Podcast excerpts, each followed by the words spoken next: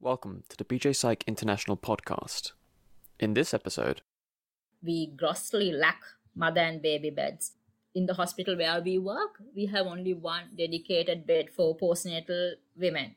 At the National Institute of Mental Health, which covers the whole island, they have several beds. Dr. Aruni and Prof. Lalith discuss their paper, Maternal Mental Health Services in Sri Lanka, Challenges and Solutions.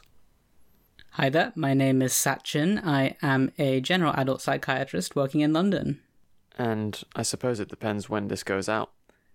Let's see, it's June. It'll probably come out in August, in which case, hi there, I'm Hamilton, and I'm a core psychiatric trainee in London. You're really rolling the dice on whether that actually worked out. Yes, well, let's see if fortune is in my favour. Okay, today we are discussing the paper Maternal Mental Health Services in Sri Lanka, Challenges and Solutions. Hammy, what is this paper about? Well, Sachin, this paper is all about the fact that there has been fantastic progress with regards to indicators of physical maternal healthcare in Sri Lanka over the last few decades. However, there is a disparity in that maternal mental health care problems remain a significant issue in the country. And this is due to a number of issues, including lack of awareness amongst local level healthcare workers, impaired service integration, and existing stigma with regards to mental health disorders in the perinatal period. It was really good to look into this paper because we've already looked at one account of mental health services within Sri Lanka when we spoke to Dr. Miriu Chandradasa. And this is our first time honing in on maternal mental health care. Yes, last time it was a focus on mental health care of women in Sri Lanka, wasn't it? A related but not identical topic, of course. Before we head into the interview, we should cover the country profile that the paper starts with, just so we get our bearings. I know that my worldwide cultural knowledge is that of a swine.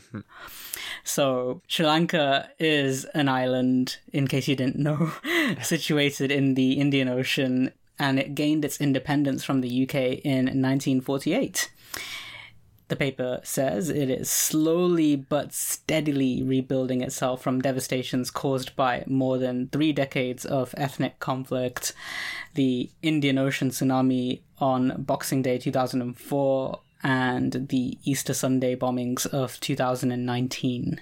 In 2019, the World Bank categorized Sri Lanka as a country with an upper-middle income economy. There are roughly 21.2 million people in the country, with a gender ratio of 93.8 men per 100 women. Just over a quarter of the population are women between the ages of 15 and 49. And most of the population, just over 3/4, live within the rural sector. And I seem to recall from our last podcast regarding Sri Lanka, the fact that the female literacy rate is particularly good in Sri Lanka, as it's 94.5%, and in terms of education, 56.4% of the female population had completed education up to secondary level. You love to see it. Mm. And the paper describes the demographics of Sri Lanka. It's a multi-ethnic society with Buddhism, a religion that emphasizes equal rights for women, being the religion of 70% of the population and 90% of the Sinhalese population, followed by Hinduism, which is 15% of the population, followed by Islam, 8%, and Roman Catholic, 7%. And I think those demographics are important because in the interview we do get on to talking about some of the spiritual beliefs with regards to mental health within Sri Lanka, including with regards to demon possession being thought of as a cause for mental illness. And taking us through the paper are the authors, Professor Lalith and Dr. Aruni. So let's not waste any more time and hear from them about maternal mental health care services in Sri Lanka. Sounds good. I'm Lalith Kuruppuarachchi, and then consultant adult psychiatrist and a senior professor of psychiatry. So academically oriented, also attached to the University of Kelaniya. Thank you for listening to this BJ Psych International podcast. For the latest updates, follow us on Twitter at the BJ Psych. To listen to more podcasts from the BJ Psych Journal portfolio, visit us on SoundCloud or search for us online. We are engaged in looking after the mothers with mental health problems in this country. So we felt like producing this article. I'm Dr. Aruni Hapangamia. I'm currently the head of Department of Psychiatry at the Faculty of Medicine, University of Kelaniya, Sri Lanka. I'm also a board-certified consultant in psychiatry. I have a special interest in perinatal mental health. Just like Professor Kuruppuarachchi said, we have been doing some research regarding prevalence and other issues regarding postnatal and antenatal mental health issues. Apart from my training here in Sri Lanka, I had some postgraduate training in Melbourne, Australia as well, again related to the same issues.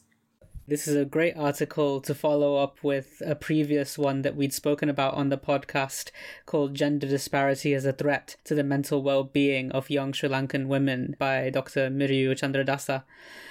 And your article similarly describes a changing society and changing culture in Sri Lanka.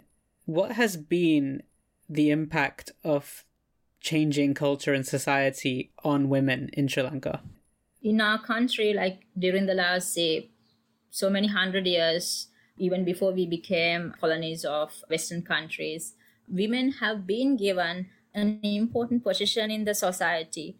But after post-independence from the UK, I think women have been given more roles, especially with the introduction of the free education system where girls go to school through primary, secondary and tertiary education. And in fact, World Bank figures have shown that Sri Lankan women have an education and literacy level in par with the so-called high-income countries. So in a way, most of the Sri Lankan women are in par, but maybe they are not in the same sort of positions as their male counterparts. So that is with regard to the education. However, the socio-cultural changes, if you look at that, we have lived in extended families for a long time. But with the changes in the society here in Sri Lanka, women also prefer when they marry or when they are living together to live with their partner or their husband rather than maybe with the extended family. So there are certain changes which the newer generations of Sri Lankan women follow as well. Basically, as you mentioned, the essence of the family structure, what happened to Sri Lankan families, we had, as you mentioned, extended families, and over the last few years, the pattern has been changing. But the important thing is, still the people in this country, they have links with the families. Compared to the Western extended families, Sri Lankan extended families are somewhat different, even though they are living in urban areas, like nuclear families now. This one is a somewhat different nuclear family with close links with the relatives most of the time. But sometimes they don't have close links. So when they have problems, they find it difficult to cope. Whereas most families still, fortunately, they have links. That's a difference between the real extended and the real nuclear families. Also, because that's important in the management, there are various issues with regard to this really. Sometimes extended families are pretty over-involved. Sometimes there are a lot of beneficial effects. I think that's something that you hint towards, is that this changing culture may have a double impact on women. I think the other thing you mentioned about women's increasing status in terms of education, and I know that Dr. Chandradasa suggested that you're heading towards a state where women are going to be more educated than men are. But these increasing work duties on women accompanied by a reduction in family support, although you do mention there is still extended family support, may increase stress upon women in terms of having a dual role in society? I think it does, because playing the role of the mother and the working woman, maybe it depends on the role you play in the society or at the workplace. Yes, definitely it will play some level of stresses, but again, it depends on the tolerability of the woman, her coping skills, and of course, the levels of support they have from their extended families. Some people are used to living on their own. They don't need extra help, whereas some women may feel that they need extra help, especially during bringing up young children, and especially during this period where there's a COVID pandemic ongoing. Women have to go to work. There's no place to keep the children. So it's juggling of the work as opposed to being a good mom. Let's just talk about healthcare provision in Sri Lanka in general. I was interested in this term, medical officer of health. Looking into it, it seems that only a small number of countries share this unit-based preventative care model called medical officer of health. And from what I can see, it's basically the smallest administrative division of public health that exists in Sri Lanka, and it can cover anywhere between 60,000 to 100,000 people. Can you just describe to me what the medical officer of health system is?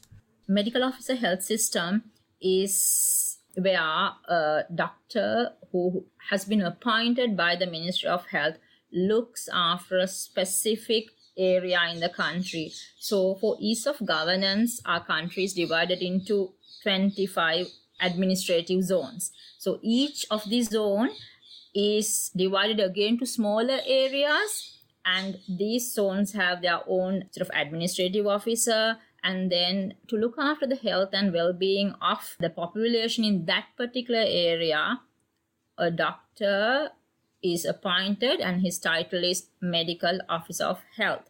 So he's a graduate of one of the state universities with a degree of MBBS. Basically, that's a basic medical degree we give to Western medical practitioners. They may also have some basic other qualifications, maybe in child health, and they supervise several other personnel under them. So there are public health inspectors, public health nurses, and public health midwives. So the midwife plays a huge role in looking after antenatal and postnatal period. All these personnel report back to the medical officer of health, who then reports it to his supervisors in the central government. What is the coverage of maternal healthcare like in Sri Lanka? Now, I understand that the majority of healthcare is publicly funded or government funded. How much of this care reaches mothers, say, at antenatal, birth and postnatal periods? In our country currently, regarding the maternal child well-being, all districts are well covered with this system. However, there are certain areas which may not have enough resources, be it the doctors or the hospitals, to provide the support. Say in Colombo, which is the capital city, the ratio between doctors and the population might not be that large, or there's a huge disparity. Whereas when you go to more rural areas, these numbers may increase so that there are lesser number of doctors to serve the given population. In fact, if you look at this MOH, Medical Office of Health, they are government-run organizations. And then these midwives, they visit all the houses normally, particularly in the rural areas. Whereas in the, urban areas, private sector is also well developed. And many mothers, they may get registered under MOHs, but they visit these private hospitals to get opinions and to get them checked and seen by consultants, particularly gynecologists and obstetricians, and they are followed up in the private sector. So this, in addition to the government sector, the private sector is also reasonably developed with regard to maternal care, particularly in urban areas. Yes, and you've noted that around 94% of all deliveries take place in a public sector health facility, and it's 100% in rural areas, with, I guess, the remaining private care usually happening within urban areas. But it is impressive, for example, that 85% of postnatal mothers will receive at least one postnatal visit from a midwife. So there seems to be fairly strong coverage. 95% of expectant mothers are registered for antenatal care before 12 weeks of pregnancy. So it's good coverage. I think, Sachin, it is due to the very well laid out resources in that area regarding the physical well-being of the woman and the child, because these people whom we discussed earlier, they have been trained very well and there are enough resources to cover that area. And it's resulted in a dramatic reduction in maternal mortality. Exactly. The maternal mortality ratio was 92 per 100,000 live births in 1990, and it's gone down to 36 per 100,000 in 2017. It is correct. It's due to the improvement in the resources, the money they spend on developing these resources, and also recruiting more people to provide the services, as well as possibly, more hospitals are being built and the women are educated about various complications, physical complications of pregnancy and postpartum. So there are a lot of educational campaigns going on that regard here in Sri Lanka, possibly, which gives rise to the reduction which has been noted in the maternal mortality rates. Now, this gets on to the core of your article, which is that Sri Lanka does boast a huge improvement in maternal health care, but it may not be matched by the mental health care side of things. What is the process if a expectant mother or a postpartum mother is found to have mental health issues? So like Professor Kuruppuarachchi earlier said, unlike in some more developed countries, we do not have an exact referral process. But generally, women who are being followed up at the medical office of health clinics, when they pick up any mental health issues, either the public health midwife or the medical office of health, when they pick up issue with the mental health or well-being of the woman, or sometimes even domestic violence or social issues, they refer the woman to the nearest government hospital which has a consultant psychiatrist. Most of our hospitals currently have a consultant psychiatrist working in most of the district hospitals. So they refer and we see the woman, and if she needs admission, we arrange that. Otherwise, we arrange follow-up. Say, if it's needing our review frequently, we get her down to one of our outpatient clinics. Or otherwise, if the medical officer of health is confident that they can manage and we have a closer link with them, we refer them back to them. So that is regarding mainly the antenatal women. Whereas in postnatal women, when the midwife visits, in people who can speak Sinhalese, the midwives have been trained to administer the Sinhalese version of the Edinburgh postnatal depression scale. So if they detect symptoms as per the scale, or especially if they say they are suicidal, they are allowed to refer the patient directly to us, to the nearest psychiatrist. The other methods they come to the attention of the psychiatrists are either to general practitioners or the gynecologist, or sometimes the pediatricians. They pick up issues because the newborn baby is brought by the mother and complaining of various issues, and they pick up something is not correct with the mother, so they refer. And that is how people are referred to the government sector. Similarly, to the private sector, they are referred through the gynecologists or the obstetricians or the pediatricians, or maybe sometimes physicians, because some of these women, they have panic attacks and they go to the physician, or they are general practitioner. They are the general methods, but sometimes, rarely, cultural or religious leaders, because these women, they have certain beliefs in the cultural aspects causing various mental health issues, they go to them. But these people, they have some education about various mental health issues. So the ritualistic healers or religious leaders, they themselves refer these women to us. So there are various ways how they come to the attention of the psychiatrist. In Sri Lanka, the people, they themselves can get referred.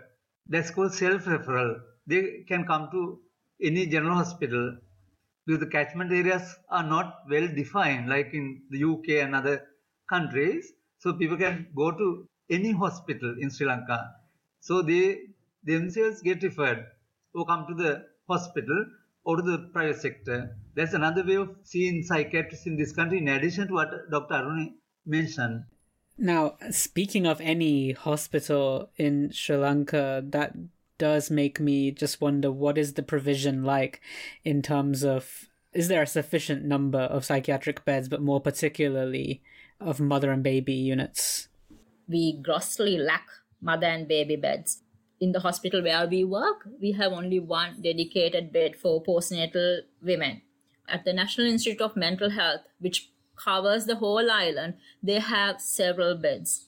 In addition, some of the other hospitals have maximum 1 to 2 beds, but definitely not enough to cater to the needs of postnatal mental health issues. Some of the private hospitals do have beds, but they are mainly limited to the capital city or the more developed areas of the country. So the access is very limited to people from rural areas or who do not have money to spend on these private beds. That obviously is a question which requires an understanding of what the demand is. And your paper suggests that there's a prevalence of antenatal depression within mothers of 16.2% and postpartum depression of 27.1%. So it appears that there is a very large need for mental health services for maternal psychiatric care. What did you find out about the risk factors for postpartum depression? In the second study which we mentioned, so that this particular study is done in one part of the country. We have also done a similar study with similar figures of prevalence. So like this study, we also found that people with a lower income level, people who have more than 3 children already, or people who have lost their mothers when they were younger, were risk factors, as well as if they had a previous mental health issue, which was either not detected or treated, or even if they were detected and treated, all these factors acted as risk factors in them developing postnatal mental health issues. The other prevalence that you note is the prevalence of maternal suicide, which is monitored through the Maternal Death Surveillance and Response System, which began in 1981. And you note a study conducted in a rural district of Sri Lanka, which reported that 17.8% of recorded maternal deaths were due to suicide, and that 79% of the women who had died by suicide were under the age of 30. And maternal suicide has increased. Why do you think that is? Sachin, one reason might be because we have a better system in recording deaths. So more deaths might be detected and recorded. However, we can't sort of put all the figures down to that. There are a lot of changes in our society. So like we told when we started the conversation, a lot of changes in the socioeconomic status of the women, lot of stressors, changing economic levels. People are under more stress, and our country had a lot of issues in the past, especially this particular study was done in one of those areas which was affected by the 3-decade-long ethnic conflict. Then those areas were again affected by the Boxing Day tsunami in 2004. So on top of the general day-to-day stressors, our people have been facing some other additional stressors which may increase prevalence of especially depression and hence maybe of suicide. You mentioned 3 decades of ethnic conflict and the 2004 Boxing Day tsunami. One more social stressor that you mentioned within the paper was domestic violence, which obviously is a stressor globally, but that made me look into what prevalence rates have been recorded in Sri Lanka, and it's not very consistently reported. I've seen some papers saying that it's just not recorded very well, some papers saying that prevalences have been tracked from 17% up to 82%. What is the state of domestic violence within Sri Lanka?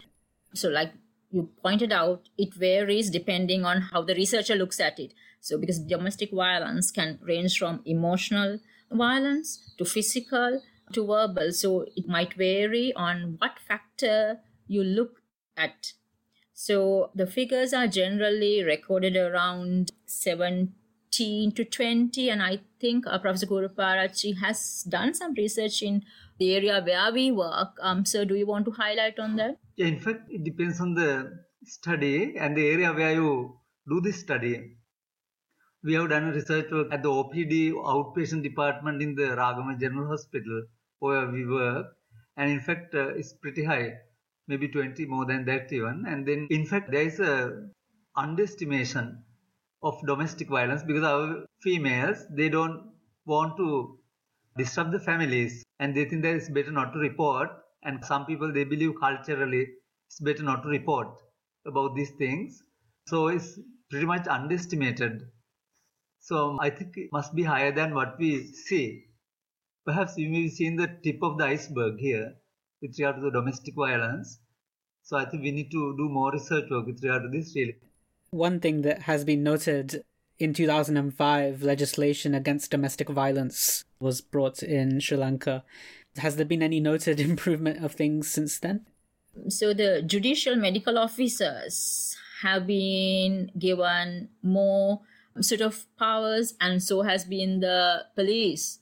There's a women's desk instituted in every police station these days so that women who want to complain or other people, they can come to this women's desk, they can ask for help. In fact, we have seen lately that the police officers in charge of these women's desks do refer women or married couples with such issues to us, which I think is an improvement which was brought about by the change in legislation regarding domestic violence. There are placards, billboards everywhere that say no to domestic violence. Children are educated in schools that domestic violence is not healthy, not good. Women are educated during their antenatal and postnatal clinics about domestic violence. So things have changed. It needs a bit more work in order to find out the exact prevalence and also to find the risk factors and how to reduce this violence towards women. Now, you had previously mentioned that one pathway to psychiatric services actually can be through local spiritual healers. Something that your report mentioned was that some patients will seek demonological and astrological remedies. So Sachin, as in most countries in our region, most of our people believe in various cultural beliefs, including astrological beliefs, where from birth, most of us have been made a document called a horoscope, which mentions the zodiac sign we belong to and various planetary alignments, when is the bad time to do things. So from the birth of the person until they die, during various events in the person's life, especially when it's an important event, our elders or our parents go to the astrologer and seek what is a good time to do this particular thing so that, it will be a success. Similarly, in sickness and health, these astrological sort of assumptions do have an impact, especially in people living in rural areas. For example, say someone becomes psychotic, they might say that a dead spirit or an evil spirit is controlling me. So what the people believe is a dead spirit has taken possession over this person's body. So they need to do a ritualistic treatment. So that is how they look at it.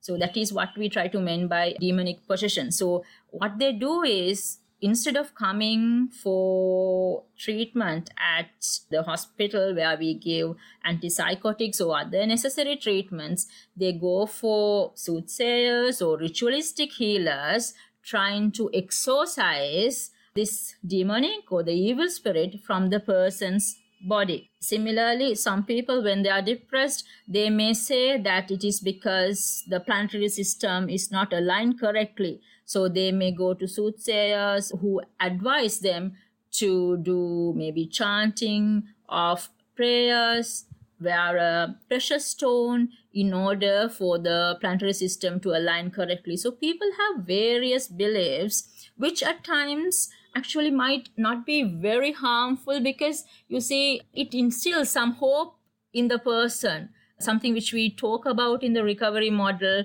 and also externalizes the blame on a planet or an evil force rather than blaming the person in developing the illness.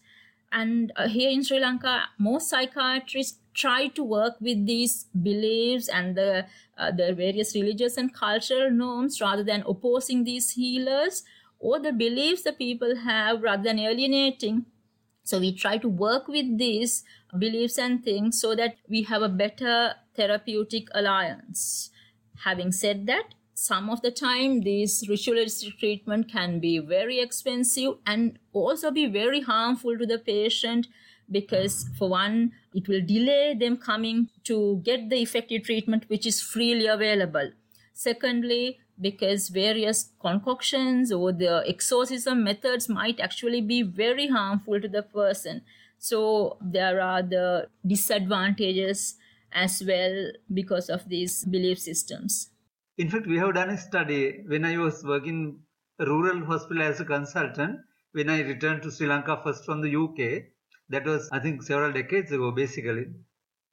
And there, what happened was, we found about 80% of mothers with postnatal depression or postnatal disorders, they seek ritualistic treatment in addition to the Western treatment. So they go for both, really. Most of the people, even now, we treat them, but they go for, as Dr. Aruni mentioned, ritualistic healing methods as well. So that's a thing which is happening here. Many people, they seek ritualistic, like at least put in a chanted thread or something at least, or else to go to this expensive exorcism. But nowadays, they don't go for exorcism as before. Things are getting different, changed. But I think we are practicing, being aware of this aspect as well here. I think it is useful when these services can be integrated in that way to prevent, as Lalith said, a delay in seeking medical services. And the other source of delay along the same track may be the stigma issues which you have raised. What is the attitude of society towards mental health issues? In the past, mental illnesses carried a huge stigma. So basically, if one in the family, a family member has a mental illness, it means the whole family was basically ostracized from the society. If there's a young female in the family, she will never be able to marry because no one would want to marry from that household. So they were marginalized in the society. And if people are being admitted to hospital for a mental health issues, again, the same issue would happen. And it will happen in the workplaces as well. Things are changing to the better currently, especially in the urban area, especially with the education level of the people increasing and more information about mental illnesses being given on media and by doctors. However, I think still stigma plays a role because still people hesitate to come to hospitals, being admitted to a mental health unit and especially receive treatments like electroconvulsive therapy, which they have huge fears of. So I must say that a stigma still plays a major role in delaying people in coming to hospital, and especially considering, if you consider the postnatal mental health issues, like Professor Kuruppuarachchi said earlier, because when they develop postnatal mental disorders, their elders may take them to ritualistic healers before coming to the hospital, which may delay in them getting the effective treatments.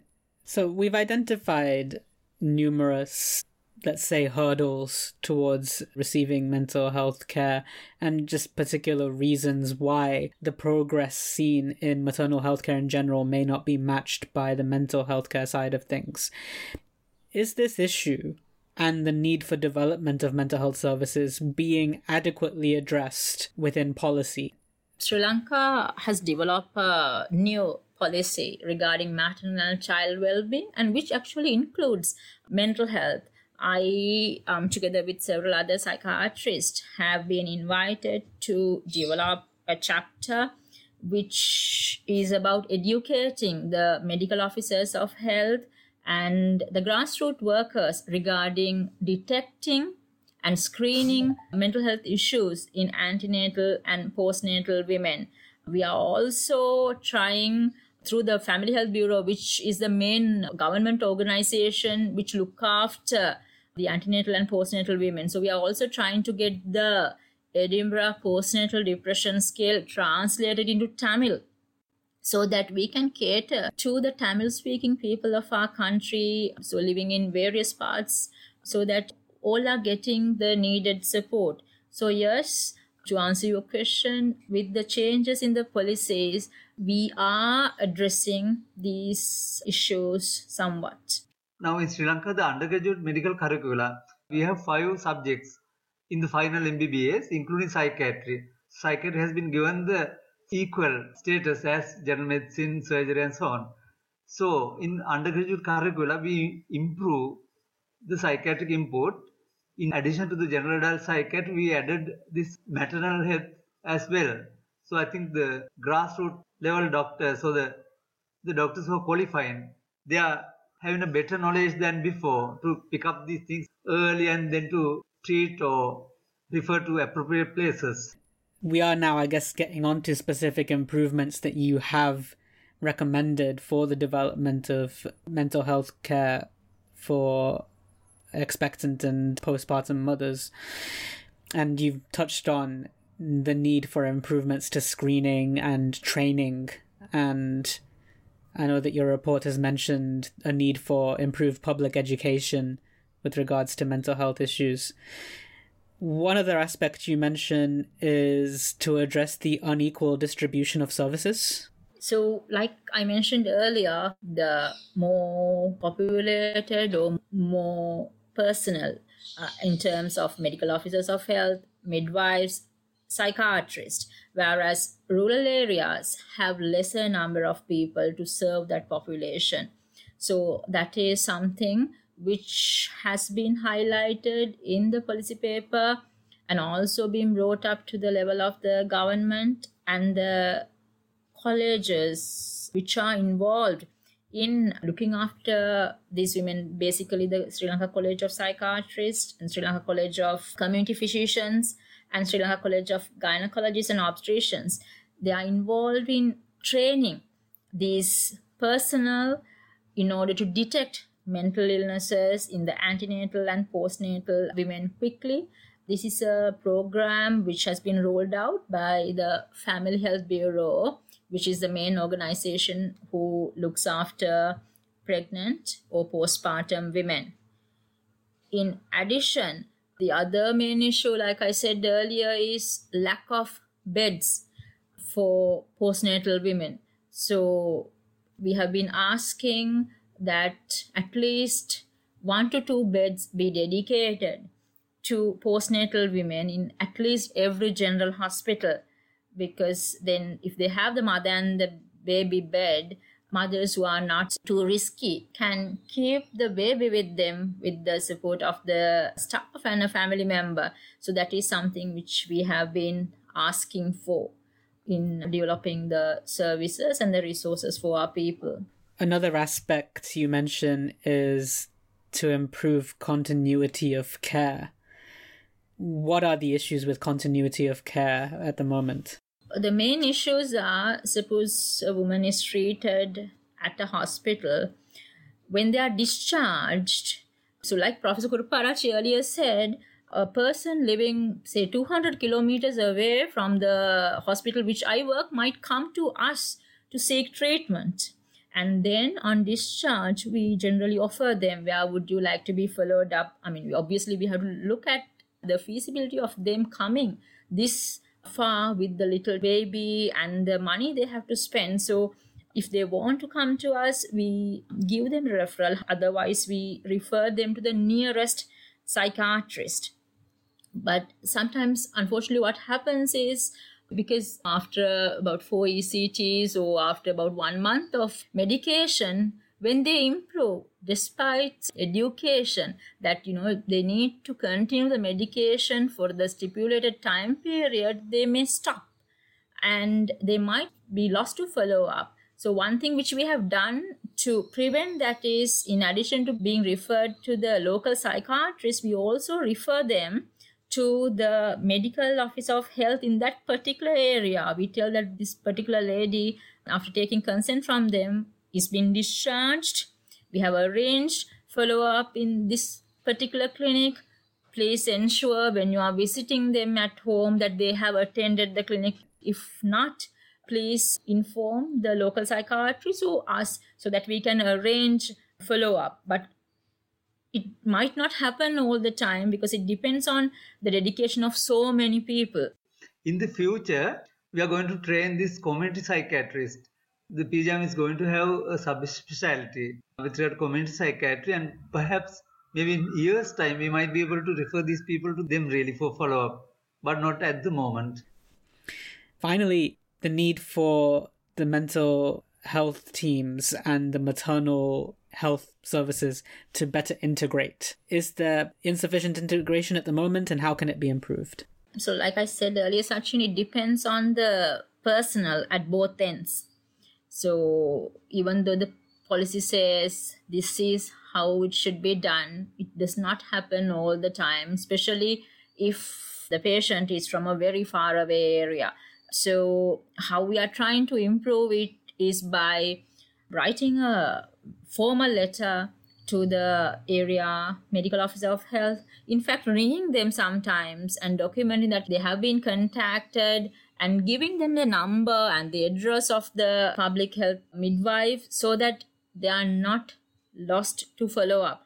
So the various organizations, including the Family Health Bureau, the Ministry of Health, and the various colleges which are involved in training these people, getting together and trying to involve a better system where these women are not lost to follow up. And just to touch on the mental health care side of things in terms of the workforce, how diverse is the psychiatric workforce? Currently, the workforce, if you take one unit, is led by a consultant psychiatrist.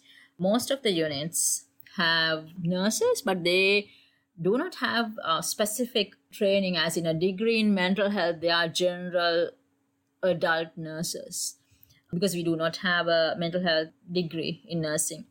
Most of the units have a psychiatric social worker. Some units have occupational therapists. Very rarely do units have a psychologist. In addition, we have a person called a community psychiatry nurse who links the hospital with the MOH or other local providers of health, who also visits homes of these people together with the psychiatric social worker, because like in some of the Western countries, most of our services are based in hospitals. Our community clinics are based in hospitals. However, we are trying to improve the access of these services to the people in the community by having home visits, but they do not happen, especially during these times because of the COVID outbreak. So that is an area which needs development. This goes right along with Sri Lanka's progressing standards for gender diversity and the increasing education of women. How gender diverse is the psychiatric workforce in terms of thus having a workforce that looks like the community they are treating? If you look at the psychiatrists, I think almost half and half male to female, sir. Do you agree? Yeah, perhaps nowadays the females are more than the males. Yes. Because more, I think, graduates who take actually are females. But the nursing workforce is mainly female, and the psychiatric social workers, it may depend on the area. Especially in the more urban areas, it's more females, but in rural areas, it might be male. Occupational therapists is mostly males. The few psychologists we have are females. So it's a mostly female-led care team we have in Sri Lanka, except in very isolated instances. All right. The other aspects you mentioned, obviously, is a need to research further the prevalence and service needs of maternal mental health issues in Sri Lanka, which go on to inform policy and service development. What is mostly lacking is, research, not only regarding epidemiology, basically prevalence-related studies, something which grossly lacks in our country, treatment trials in this specific group of people, because we rely on guidelines developed by Western countries. So that is an area which needs development in our country, but a lot of hurdles and also lack of resources for us to conduct research in this area. So that is an area which needs a big development. Yeah, I agree with Aruni. We need to do the research work to understand this area and then to find out effective ways of management. And in addition to that, the service development is the other part of the story, which is pretty much lacking at the moment. So we need to highlight this important area, particularly with the help of the colleges, Sri Lanka College of Psychiatrists and perhaps Sri Lanka College of Obstetricians and Gynecologists and Pediatricians with their child health. Excellent. Well, thank you again both for joining me, Aruni and Lalith, and for taking me through this paper. Thank you for inviting us, Sachin. Thank you very much, Sachin. The first thing that hits me, I asked a few questions just about the education of women in Sri Lanka, dual role that they experience in Sri Lanka, physical health, maternity services, because I know that actually Sri Lanka is very progressive with regards to equal rights of women. And so I hope it didn't come off as me sort of fishing for a bad answer, because I knew the answers were going to be very encouraging. We love to see it. We love to see the progress with women's education and obviously the fact that Sri Lanka obtained equal voting rights for women only 3 years after did the UK. Sri Lanka boasts the first ever female prime minister in the world. Mm. It's all very cool stuff. You love to see it. Absolutely. And the other thing that is reflected in, and again, I knew that I was going to get a good answer. So it's not like I was fishing for anything bad again, but just how it's reflected in the gender diversity of the workforce, because you want your mental health workforce to look like the community it serves. Absolutely. And I did like that bit towards the end of the interview, the recognition that there's more and more female medical graduates. So really the proportion of female to male psychiatrists is only likely to go up, which is a good thing. Yeah, it is something worth considering. This is about maternal mental health care, and so you'd expect a workforce who are able to better put themselves in the shoes of the women that they care for. And not only that, I think from the patient perspective, just in the same way that if someone were to go to a GP for an intimate examination, just the fact of the matter is they will more likely request or want to be seen by a doctor of the same gender. And given that we know that there already is stigma and there are barriers to accessing mental health services, anything that takes away one barrier for a patient, I think, can only be a good thing. Right. The other thing that struck me was the fact that, as Prof. Lalith said, you can pretty much in Sri Lanka rock up to any hospital in the country and request healthcare, which obviously is not the case here in the UK, where it's all done by catchment area, CCG. So, of course it depends, right? For elective things, sure, but we get all sorts of patients who... Well, in terms of emergency healthcare, yeah. Yeah, like trauma, like ankle fractures, where they're on holiday or visiting their family in the area, but they actually live somewhere else. And the ideal thing would be if they can wait and if they are happy to be repatriated to their local hospital. But sometimes for whatever reason, that's just not possible. But yeah, generally on the whole, it is kind of split up by area, isn't it? And certain areas have services that other areas don't. Yeah. But I just wanted to mention on that point that, you know, clearly it might create some issues with regards to follow up. And, you know, I can see how if there is a particular hospital which is known to be better, that it might attract people from out of area, for example. And that's before you get into that hospital offering certain services which just aren't available locally. But then, yeah, as Dr. Aruni mentioned, you might get the situation of someone who's traveling very far to receive healthcare, and then can they be expected to continue to do that with regards to follow-up? So I can see it logistically becoming quite difficult to manage.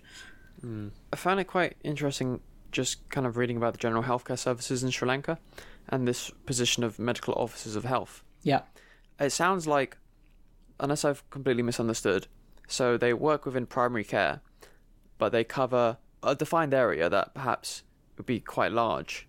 So I'm just imagining, and I could have the completely wrong end of the stick, but I'm just imagining like a GP who also engages in public health and covers maybe a greater region than the average UK GP practice would, but I don't know.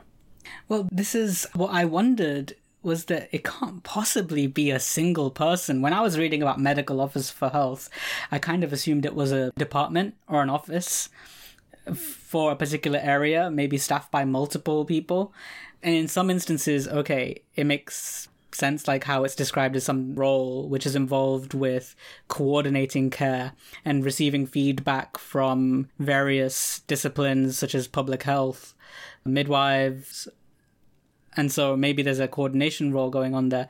But then there were specific instances where it was mentioned like, oh, and we will alert the medical officer of health that we have referred a patient to XYZ service, and can you please make sure that this is actioned? And it's like, this person presumably covers a lot of people within their area. And I'm wondering how they're able to manage that role. It boggles the mind. Yeah, it must be a fairly demanding role, I imagine. So here's a description from another paper, is that the preventative care system of Sri Lanka is separated into geographic subdivisions known as the Medical Officer of Health Units. See, this is where I think maybe it's more than one person, that cater for 60,000 to 100,000 people, established first in Kalutara in the Western Province in 1926. The system now is expanded to the whole island. MOH area can be described as the smallest administrative division in public health in Sri Lanka. Internationally, only a handful of countries share a unit-based preventative health system similar to Sri Lanka. I mean, I think it is basically, you know, a public health system for defined areas. And it looks like we have medical officers of health in the UK, apparently. As in, the term used to be used in the UK on a regional basis, but in 1974 was replaced by the term community physician. The other thing I wanted to mention, just with regards to the same thing, I guess, with the geographic logistics of managing maternal mental health, is the distribution of mother and baby units in Sri Lanka. And this is definitely a problem that we have in the UK, is that often there aren't any local mother and baby units available. And so if someone needs to be admitted to a mother and baby unit, they potentially could end up being sent quite far, which is just very stressful for the family. And you hear Dr. Aruni describing that in her hospital, there is one dedicated bed, and there is adequate provision in the National Institute of Mental Health. Now, the National Institute of Mental Health is in Angoda, and if you look up Angoda, which is in West Colombo, it's basically a village which is famous for having the National Institute of Mental Health. And if you look at it on a map, you can just imagine how far people across the island may be required to go in order to use one of these beds. And she did say that National Institute of Mental Health covers the entire island. So again, just having more distributed provision of mother and baby units would surely be ideal for not displacing patients and separating families. Exactly. And we know that family support is such a big thing. And so it's just a shame if people have to be displaced and aren't able to access that support. Now, the last thing I wanted to get onto is that we mentioned domestic violence within Sri Lanka and the differing prevalence rates. And after the interview, Prof. Lalith sent me a paper of his own original research dated in 2010. The name of the paper is A Study of Intimate Partner Violence Amongst Females Attending a Teaching Hospital Outpatient Department. And what they did was every day, the first 50 couples attending this outpatient department for whatever medical reason were asked to participate in a study, so totaling around 250 participants, asking about their experience of domestic violence and the woman's attitudes regarding domestic violence. Now, already, whatever findings that this study had, you can imagine there's going to be some reluctance to disclose, for example. But just to read the results, that of the 242 participants, 40% reported some form of abuse by their male partner. Prevalence of abuse reported was physical abuse of 19%, verbal abuse 23%, emotional abuse 23%, and sexual abuse 7%. 1/4 of those who had experienced physical violence had sought medical treatment for the injuries, but of them, only two individuals had disclosed the reason for the injury to medical staff. More than 3/4 of those who were abused had been in the relationship for more than 10 years. And one thing that I wanted to mention particularly was the attitudes towards abuse that they collected. They asked about attitudes regarding abuse to all women participating, whether they'd been abused or not. And the question was, should wives tolerate abuse? And a majority of the participants thought that abuse of all forms should be tolerated sometimes. Only a minority thought that it should never be tolerated. I mean, that's just quite sad, isn't it? What exactly was the proportion? So, for example, physical abuse. 52% of all women think that it should be tolerated sometimes. Even sexual abuse, 47% of all women surveyed think that it should be tolerated sometimes. In terms of people saying that it should never be tolerated, 23% of all women thought that physical abuse should never be tolerated. So these are the kind of the values we're looking at. This was specifically just a survey of women with partners, is that correct? Yeah, couples showing up in a North Colombo outpatient department. Yeah, because it would just be interesting if there was any data on socioeconomic status and specifically income of the women responding, to see if there's any discrepancy between women who technically would be financially independent without their partner in their responses to those who, for whatever reason, are financially dependent on their partner. Because, of course, we know that in terms of trends in society, at least in this country, rates of divorce have increased as there's been less fear of both social ostracization as well as financial ruin from leaving a relationship. Yeah. But yeah, that's just something I don't know anything about in Sri Lanka, so it'd be interesting to learn about. Yeah, well, I'll read this section. They said, it's interesting that the majority have responded to abuse by tolerating it without resistance. This could be due to a culturally accepted submissive role of women. It is noteworthy that 79% of those who have been abused stayed in the relationship for more than 10 years. Although the study did not explore the reasons behind this, it may be reasonable to assume that social and financial reasons may have contributed to the phenomenon. I see. And just a quick note that abuse of alcohol by the spouse was seen in a majority of the abusers. And it has been suggested, says the paper, that most men use alcohol as a cultural timeout for antisocial behaviour. Alcohol is used as an excuse to abuse their partners as they are not held responsible for what they do when they are intoxicated. The role of alcohol in domestic violence in Asian societies has been highlighted in other studies. So some social determinants noted there as well.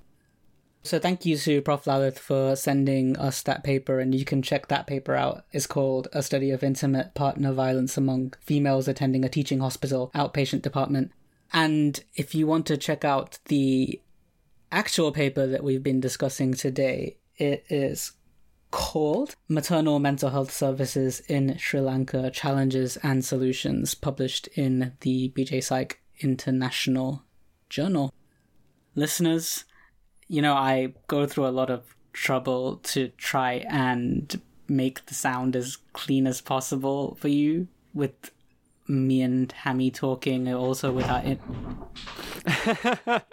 Oh no. This is hilarious. You're kidding me. As soon as you start talking about audio quality... I know.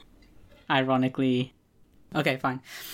Listeners, you know, I go through a lot of trouble to try and keep audio quality clean, both when me and Hammy are talking, but also for our interviews. So one thing that you're missing out on is that when I was doing the interview with Prof. Lalith and Dr. Aruni, was that outside my window, you just hear so many birds, but also from Dr. Aruni's audio, you could hear so many birds, and just the combination was like... we were recording the interview in an aviary. So I want to just play a little clip of the birds from Doc Aruni, just to give you a sample, because I really think you're missing out here.